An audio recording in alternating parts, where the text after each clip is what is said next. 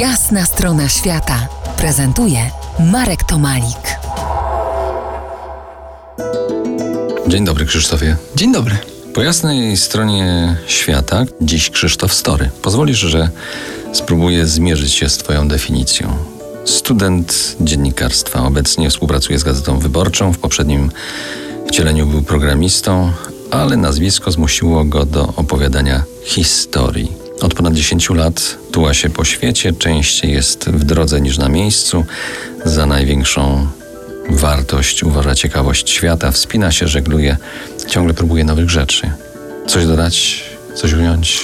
Z tych nowych rzeczy to można uaktualnić i zamienić obecnie Gazetę Wyborczą na krakowską też redakcję, czyli Tygodnik Powszechny. Poza Bardzo tym pięknie. Wszystko chyba aktualne. Wiem, że lubisz y, słuchać, to proszę posłuchaj.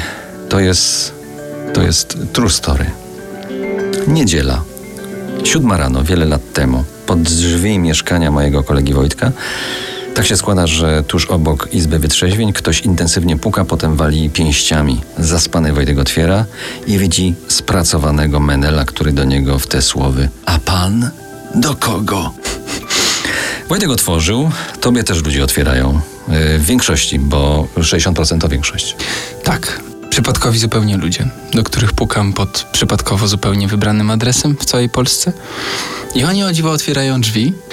Przez cały czas trwania tej przygody z zbieraniem historii, z pukaniem do drzwi zastanawiam się dlaczego i nie mam dobrej odpowiedzi. Wydaje mi się, że po prostu jedynym rozsądnym wyjaśnieniem jest to, że wizja świata, której tak często się poruszamy, to znaczy ta wizja, w której zewnętrzny świat jest niebezpieczny, a my jesteśmy na niego zamknięci, ludzie się boją obcych, jest po prostu nie do końca prawdziwa. Myślę, że to jest jedyne rozsądne wyjaśnienie. Ale wyjaśnijmy. Pukasz do drzwi, by wysłuchać historii, która stanie się reportażem. Tak.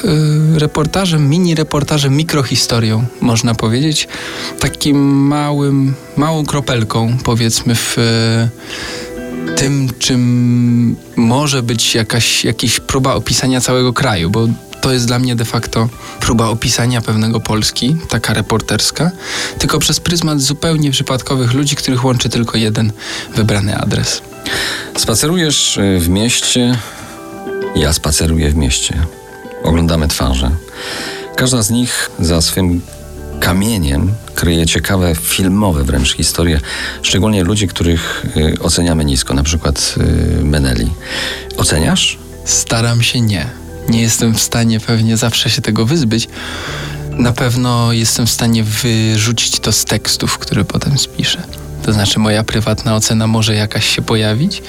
Natomiast yy, wydaje mi się, że też cały ten projekt i, i już kilkadziesiąt, prawie że setka wywiadów z naprawdę przypadkowymi Polakami uczy trochę nieoceniania, bo jakby tak każdemu trzeba było przykleić jakąś ocenę, to się tych ocen robi strasznie dużo, prawda?